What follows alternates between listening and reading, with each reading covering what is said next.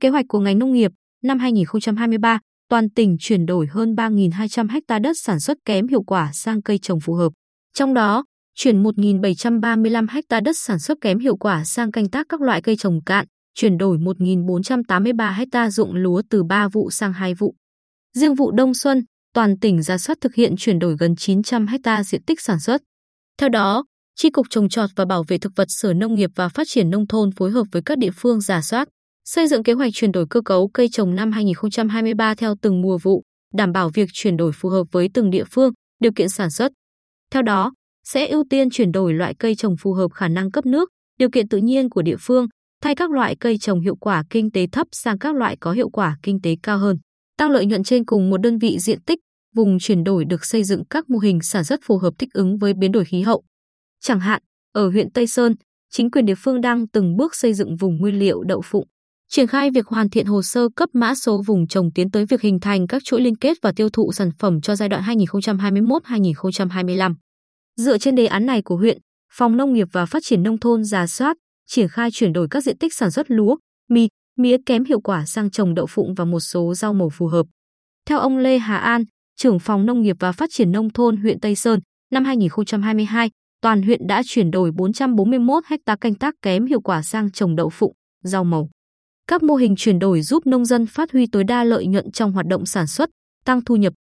Chẳng hạn, lợi nhuận từ đậu phụng cao hơn mười lăm phần trăm so với trồng mía, mì, chuyển đổi một số diện tích lúa sang trồng rau màu như trồng dưa leo chịu nhiệt, xà lách giống mới thu được kết quả tích cực. Phát huy thành công này, năm hai nghìn không trăm hai mươi ba, toàn huyện sẽ chuyển đổi khoảng bảy trăm mười lăm ha, trong đó vụ đông xuân chuyển đổi ba trăm tám mươi hai ha. Hay như huyện Phú Mỹ, địa phương thuộc diện khó khăn về nước tưới bậc nhất tỉnh, toàn bộ diện tích chuyển đổi đều hướng tới trồng các cây trồng chịu hạn mè, đậu, cây ăn trái để tận dụng tối đa nguồn nước ít ỏi. Ông Trần Minh Tuấn, Trưởng Phòng Nông nghiệp và Phát triển Nông thôn huyện Phú Mỹ, cho hay năm tới, huyện thực hiện chuyển đổi cơ cấu cây trồng với tổng diện tích tám trăm chín mươi tư ha. Trong đó chuyển từ diện tích sản xuất kém hiệu quả sang cây trồng khác chín mươi ba ha, chuyển đổi từ đất lúa ba vụ bấp bênh sang hai vụ ổn định tám trăm lẻ một ha. Phú Mỹ đang lên kế hoạch chuyển đổi một số diện tích ruộng lúa kém hiệu quả sang trồng ớt, đồng thời quy hoạch vùng chuyên canh ớt, chuyển giao kỹ thuật canh tác tiên tiến, xây dựng mã số vùng trồng đối với cây ớt. Ngành nông nghiệp Hoài Ân cũng tích cực triển khai kế hoạch chuyển đổi cơ cấu cây trồng.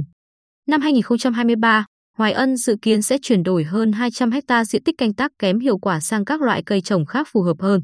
Ông Võ Duy Tín, Trưởng Phòng Nông nghiệp và Phát triển Nông thôn huyện Hoài Ân, cho hay quan điểm của ngành nông nghiệp chuyển đổi sang các mô hình sản xuất giống cây trồng mới, năng suất và chất lượng. Chuyển đổi phải đảm bảo kế hoạch sản xuất, an ninh lương thực trên địa bàn. Theo ông Kiều Văn Cang, Chi cục trưởng Chi cục Trồng trọt và Bảo vệ thực vật, mục đích của việc này là nhằm đẩy mạnh chuyển đổi cơ cấu cây trồng phù hợp với năng lực cấp nước tưới, điều kiện tự nhiên của địa phương, đồng thời chuyển đổi mạnh để tạo những vùng chuyên canh lớn, đủ điều kiện triển khai các vùng nguyên liệu cho các chuỗi liên kết, tăng lợi nhuận cho người dân. Để thực hiện hiệu quả việc chuyển đổi, Chi cục đã tham mưu, đề xuất Sở Nông nghiệp và Phát triển Nông thôn chỉ đạo các đơn vị liên quan như Trung tâm Khuyến nông tỉnh triển khai mô hình, chuyển giao kỹ thuật, Chi cục Thủy lợi thực hiện công tác tưới tiêu. Đồng thời, các địa phương triển khai lồng ghép nguồn kinh phí phù hợp để hỗ trợ người dân hiệu quả hơn.